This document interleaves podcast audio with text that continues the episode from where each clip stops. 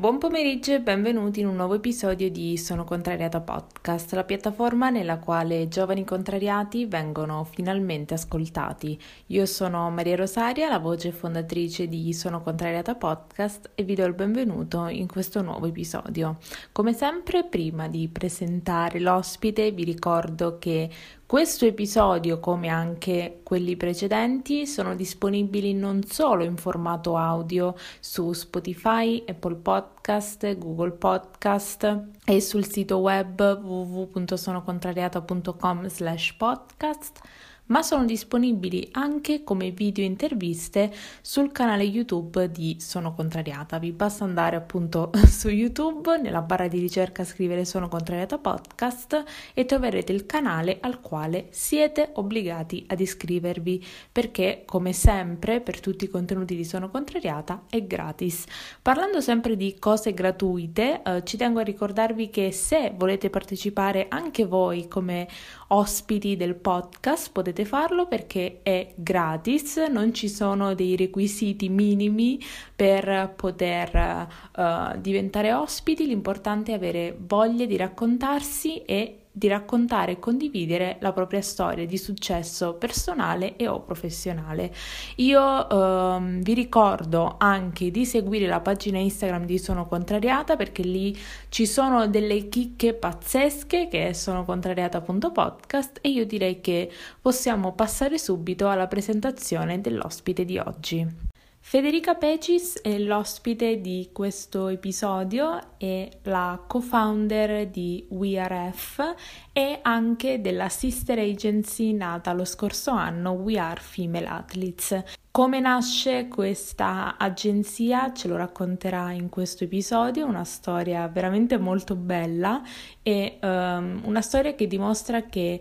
le donne quando si mettono insieme sono una forza della natura, non è vero e non è sempre detto che donne che lavorano nello stesso ambiente debbano necessariamente farsi la guerra, anzi se uniscono le forze questi sono i risultati. Io ringrazio ancora Federica per aver scelto Sono Contrariata Podcast per raccontare la sua storia e quella della sua agenzia e io vi ricordo che questo episodio è disponibile anche in versione video sul canale YouTube del podcast. Io evito di dilungarmi ancora e vi lascio all'episodio. Eh, ciao, innanzitutto sono Federica Pecis e mm, sono originaria di Bergamo. In questo momento sono a Bergamo, quindi sono, sono tornata a casa, eh, ma vivo nel, nel Regno Unito da quattro anni, vivo vicino a Londra. Um, sono un'imprenditrice, ho creato la mia agenzia URF ormai quasi quattro anni fa e um, questo più o meno è, è, è, quello che sono, chi sono e cosa faccio. E la, prima di passare al tuo, alla tua impresa, uh, come sei arrivata a questo punto? Cioè che scuola hai frequentato e come è avvenuto il passaggio fuori dall'Italia? Ok, allora guarda, io mi sono laureata eh, all'Università di Bergamo in International Business e Finanza.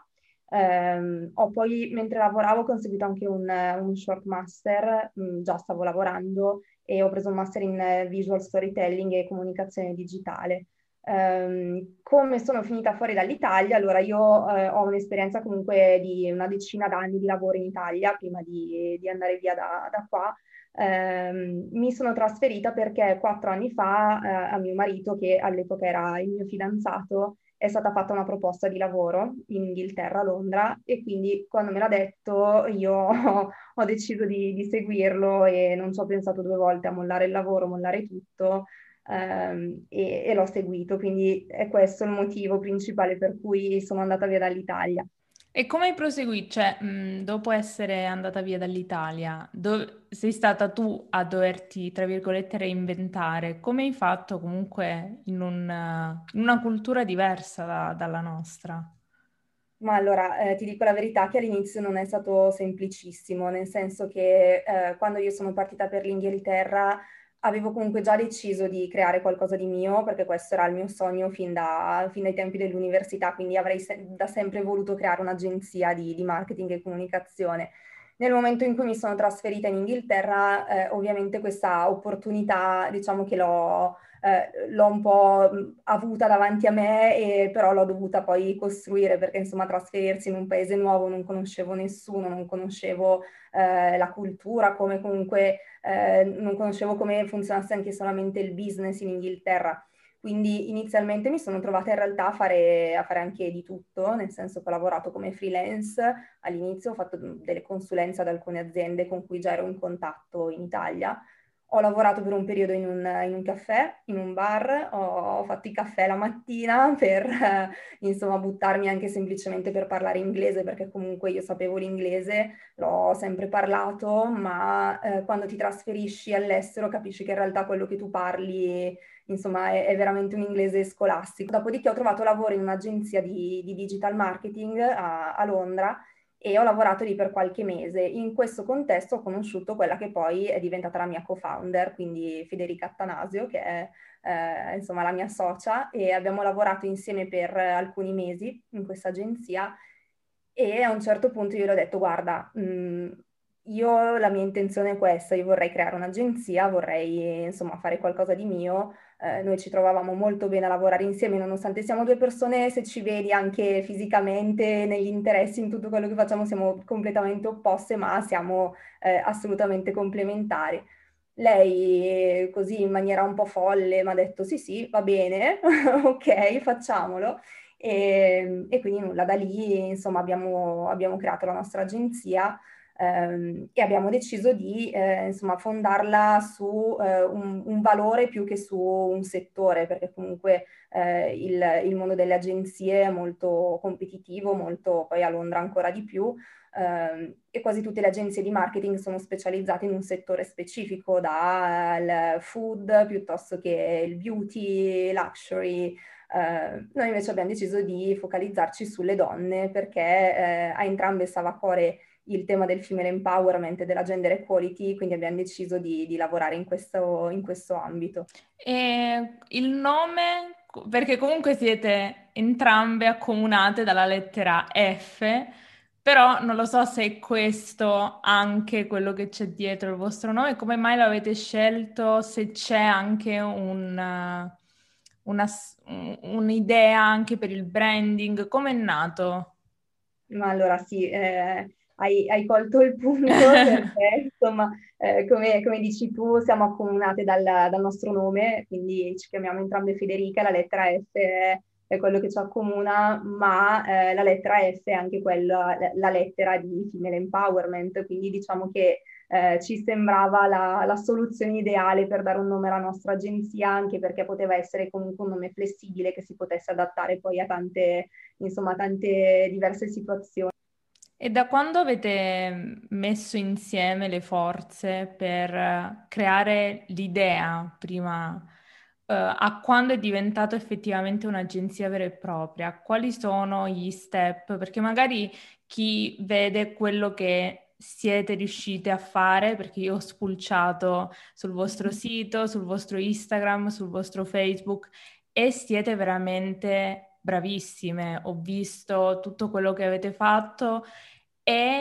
avevo un po' un'idea di quello che pensavo di poter trovare, ma quello che ho trovato è stato totalmente il contrario. Sono assolutamente lusingata intanto dalle tue parole. allora, il processo è stato abbastanza, come ti dicevo prima, naturale, nel senso che comunque è scaturito dal nostro incontro, da, da me e Federica, inizialmente per il primo anno, insomma, abbiamo lavorato da sole perché comunque eravamo noi due, eh, e abbiamo lavorato su vari progetti con clienti che eh, insomma siamo riuscite a, all'inizio, sai, ti devi un po' arrabattare soprattutto in un, in, in un mercato nuovo come l'Inghilterra e, e, tutte e due insomma ci affacciavamo per la prima volta a questo mercato, per cui all'inizio sai trovare i clienti non è stato neanche facilissimo. Eh, però diciamo che entrambe abbiamo Sicuramente l'occhio per il dettaglio e dalle nostre esperienze precedenti abbiamo imparato a curare nei minimi dettagli ogni singolo progetto su cui lavoriamo. Si vede. E siamo veramente attente a, eh, a, mettere in piedi un processo dalla A alla Z che mh, porti poi al cliente finale un risultato che sia degno di, insomma, di, di qualità e, e, di quello che, che, che vogliamo trasmettere. Però è, è stato un po' un work in progress non ci siamo mai fermate, anche questo forse è, è, quello che ci ha portato dove siamo oggi, abbiamo cercato di massimizzare gli sforzi e lo stiamo facendo ancora oggi per eh, ottenere dei risultati insomma soddisfacenti. E quando vi, vi, approcciate con un nuovo cliente o comunque lui vi presenta uh, la, la sua idea, quello che è l'obiettivo che vuole raggiungere,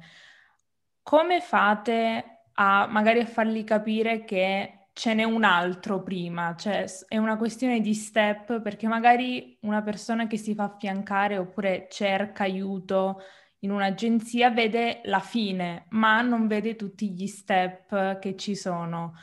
Avete magari imparato dei metodi, dei trucchi per favorire la pazienza nel cliente, aiutarlo a vedere quello che voi vedete, perché io mi metto dalla parte del cliente, vedo solo la fine, non vedo il percorso. Come fate ad aiutarlo a fidarsi del percorso insieme a voi? Ma allora questa infatti è una delle cose sicuramente più difficili, perché come dici tu, il cliente cerca subito di arrivare all'obiettivo finale, quindi riuscire a fare tutti gli step intermedi è forse la cosa davvero più difficile. Quello che facciamo noi è proprio cercare di spiegare e prendere il cliente, tra virgolette, per mano, guidarlo, eh, guidare il cliente all'interno di questo processo insieme a noi, per cui fargli capire step by step quello che succederà e quali sono anche dei risultati intermedi, perché giustamente comunque bisogna far vedere al cliente un risultato eh, che anche se non è quello finale che vuole raggiungere, ma comunque ci sono degli step intermedi in cui un piccolo risultato man mano si ottiene. Quali sono i servizi che offrite e verso chi sono, cioè, sono più indicati?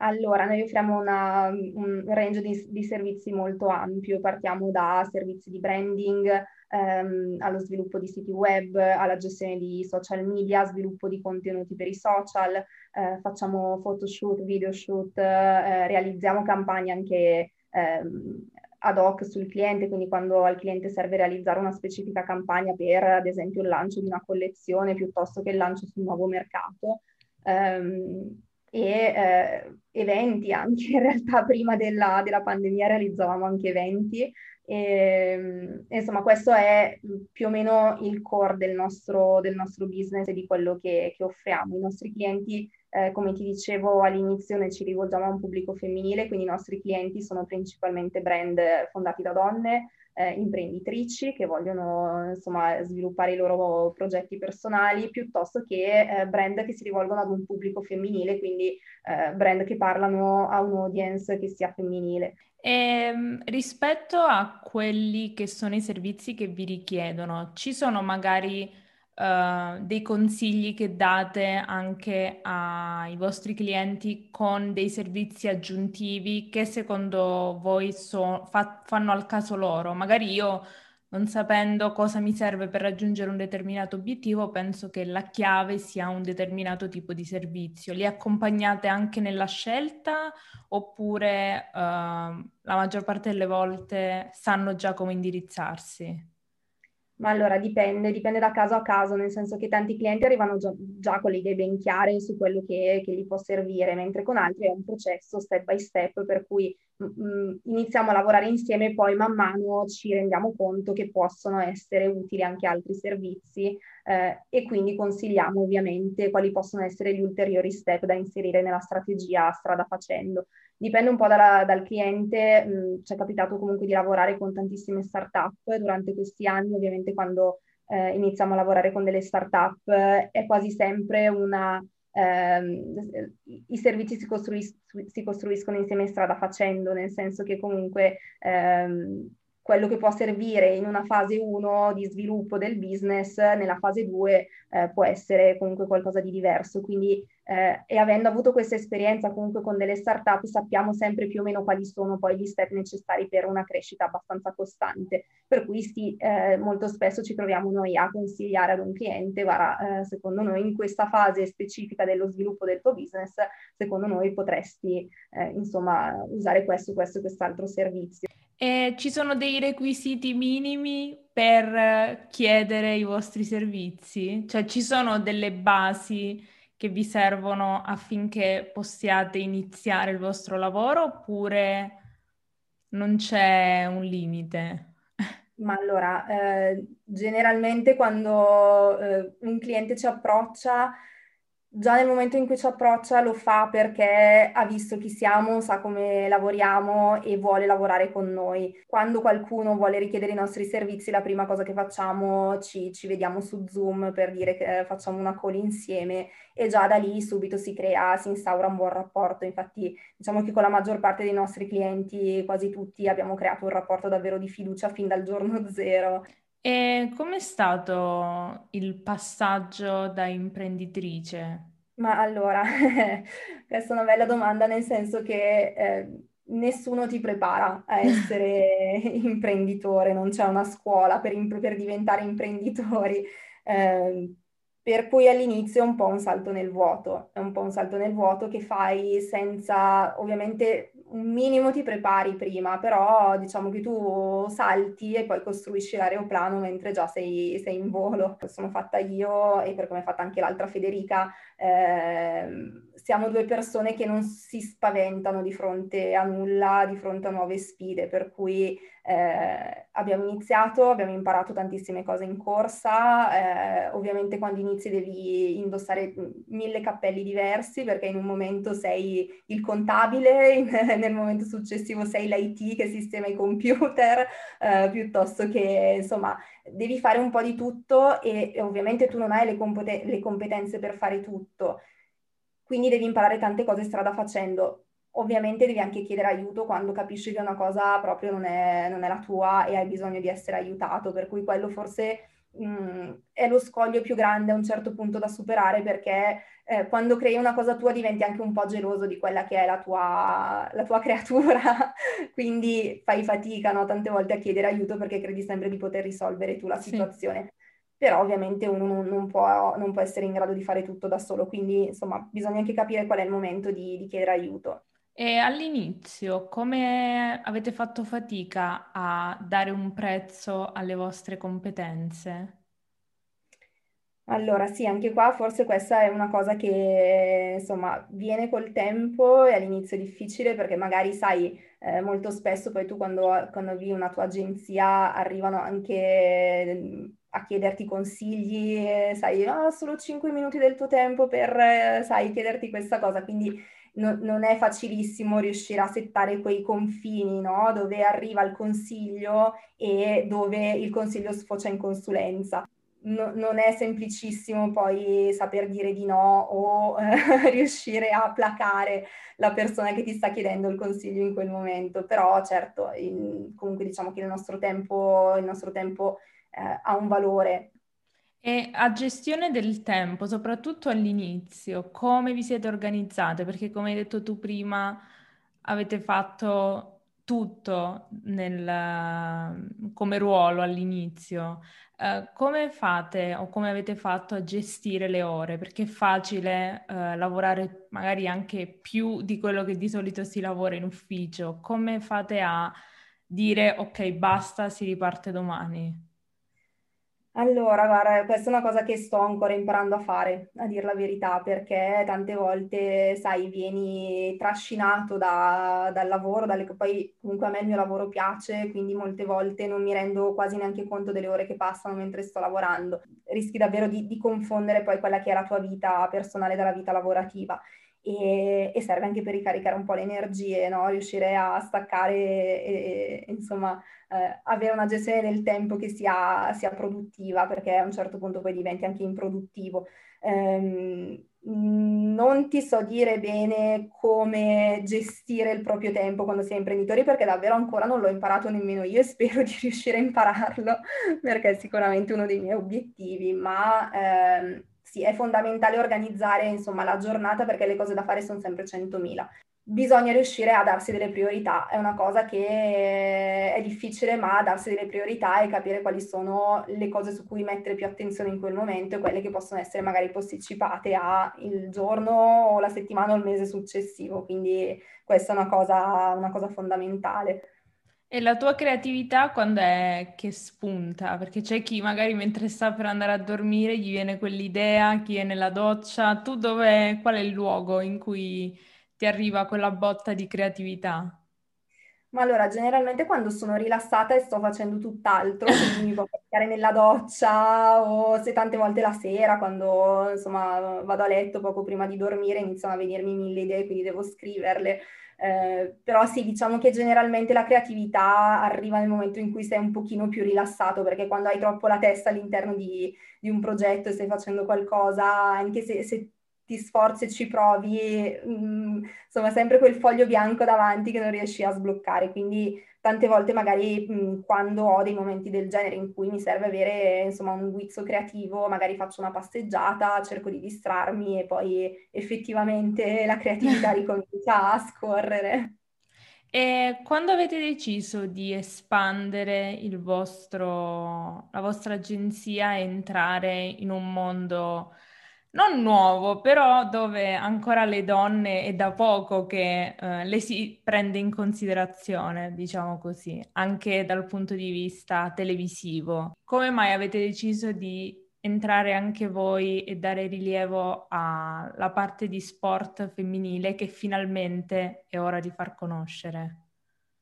Ma allora, eh, è nato tutto all'inizio dell'anno scorso, quindi all'inizio del 2020 Um, io ho lavorato nel mondo sportivo, ho avuto sì. un'esperienza nel mondo sportivo, eh, mio marito lavora nel mondo sportivo da, da sempre, quindi sì. parlando insieme, parlando con lui e parlando l'anno scorso, eh, insomma, lui mi ha sempre detto, guarda, secondo me lo sport femminile ancora ha bisogno di, eh, di essere conosciuto, di essere visto, di essere spinto. E quindi è nata un po' poi naturalmente l'idea di, di dire, ok, noi abbiamo eh, URF, la nostra agenzia si dedica alle donne, eh, il mondo sportivo femminile è comunque un mondo che conosciamo eh, e che ha bisogno di eh, insomma, essere rappresentato, essere visto, essere, essere raccontato anche, perché poi è questo il punto fondamentale. Per cui, insomma, We Are Female Athletes, che è nostra, il nostro spin-off, la nostra insomma, sister agency, come la chiamiamo, eh, è nata proprio da questi ragionamenti che abbiamo fatto. Abbiamo detto, ok, le, le atlete donne sono come delle, delle imprenditrici, delle imprenditrici, imprenditrici, di loro stesse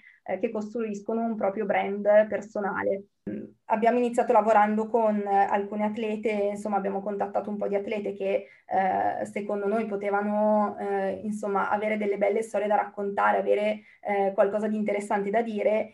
e da lì pian piano eh, da un'agenzia di talent management come era nata all'inizio il tutto ha riscosso comunque abbastanza insomma, successo e eh, interesse anche nel mondo sportivo, quindi abbiamo raccolto interesse da sportive, da giornalisti, giornaliste, eh, da tutti i vari stakeholder che poi eh, ruotano attorno al mondo sportivo. E quindi adesso We Are Female Athletes sta diventando un vero e proprio movimento, una community di donne sportive che vogliono che la loro storia venga ascoltata, che il loro sport venga conosciuto, perché comunque noi lavoriamo con sportive che, è, che praticano sport completamente diversi, quindi andiamo dal tipico calcio femminile eh, al kitesurf, lo yoga, eh, il softball, quindi abbiamo, rappresentiamo atlete che eh, fanno sport mh, totalmente diversi l'uno dall'altro come fate a trovare il giusto accoppiamento tra il brand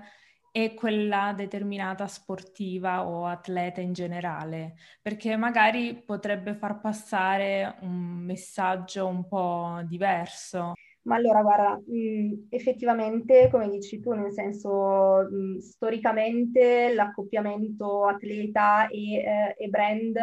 viene fatto per i traguardi sportivi che uno raggiunge, per cui l'atleta è sempre stato visto come questo sorta di supereroe. Mm-hmm. In realtà noi stiamo cercando di scardinare totalmente questo concetto perché le nostre atlete sì sono supereroi perché comunque hanno raggiunto dei, dei traguardi sportivi, ma sono delle persone comuni perché comunque tutte loro,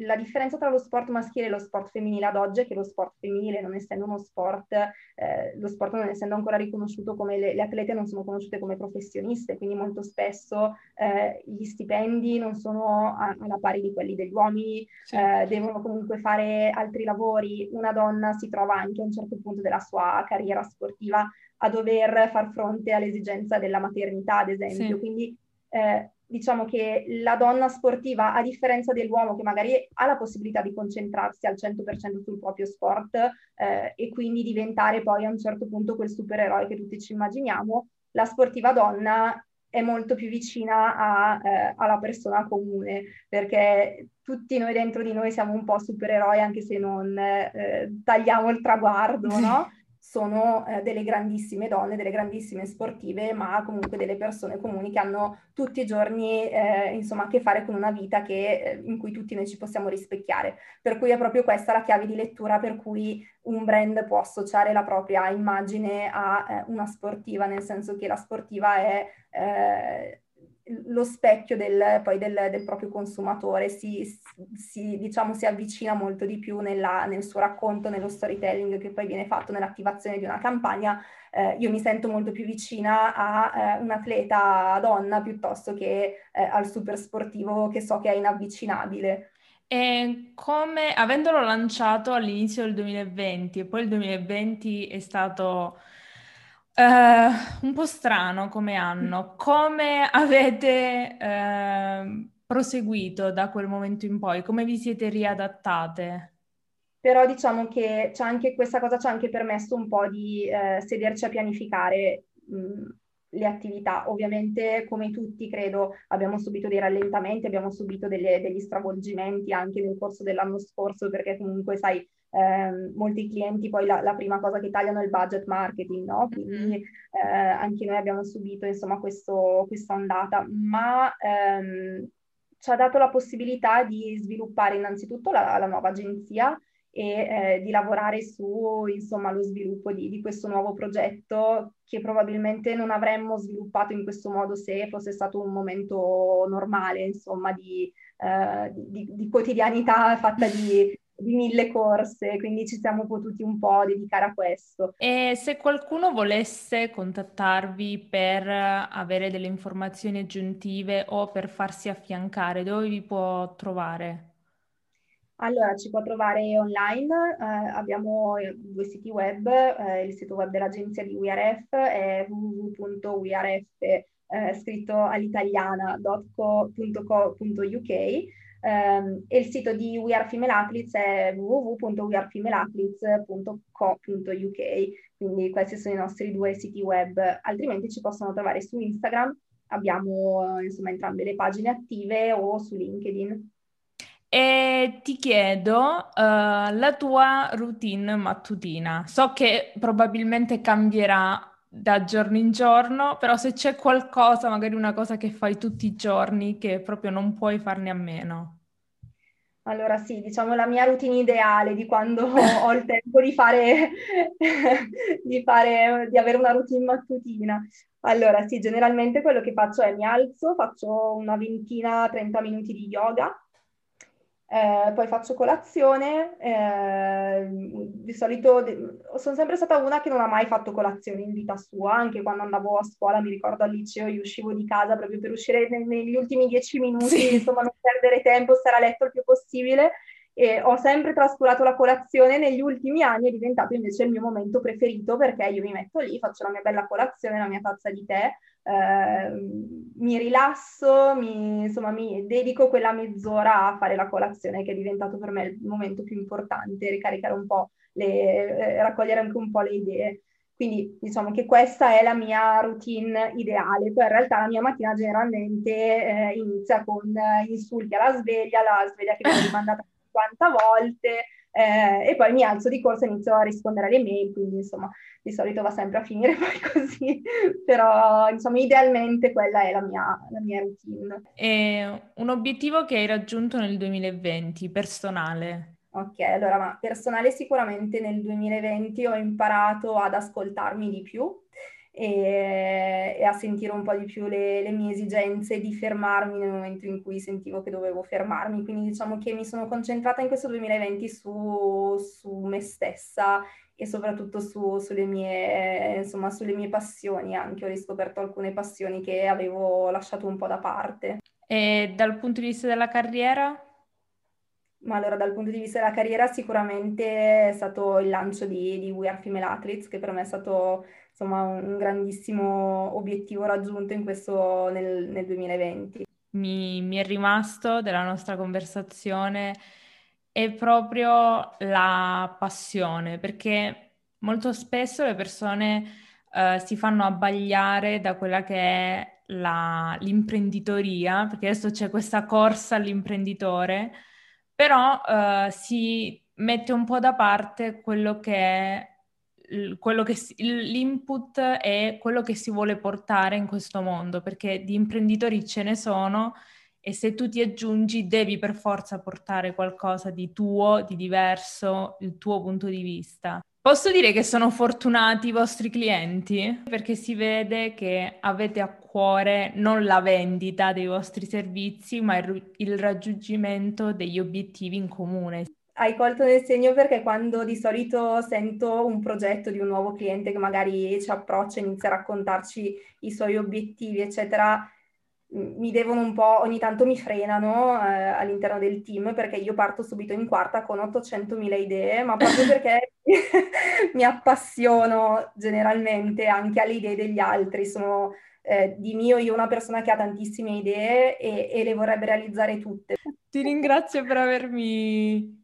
Boh, per, per, avermi fatto conoscere il vostro lavoro, il tuo lavoro come dico come persona e ti faccio veramente i miei complimenti, li faccio anche all'altra Federica perché quando due donne si mettono insieme c'è da stare veramente attente. Brava, bravissima. Le donne non si fanno la guerra, quando si mettono insieme diventano esplosive, è vero. Vero. L'episodio di oggi si è concluso. Vi ricordo come sempre che se volete partecipare anche voi come ospiti del podcast potete farlo in modo gratuito. Vi basta andare su www.sonocontrariata.com slash be my guest, compilare il questionario e sarete subito ricontattati. Io come sempre vi aspetto da ora anche lunedì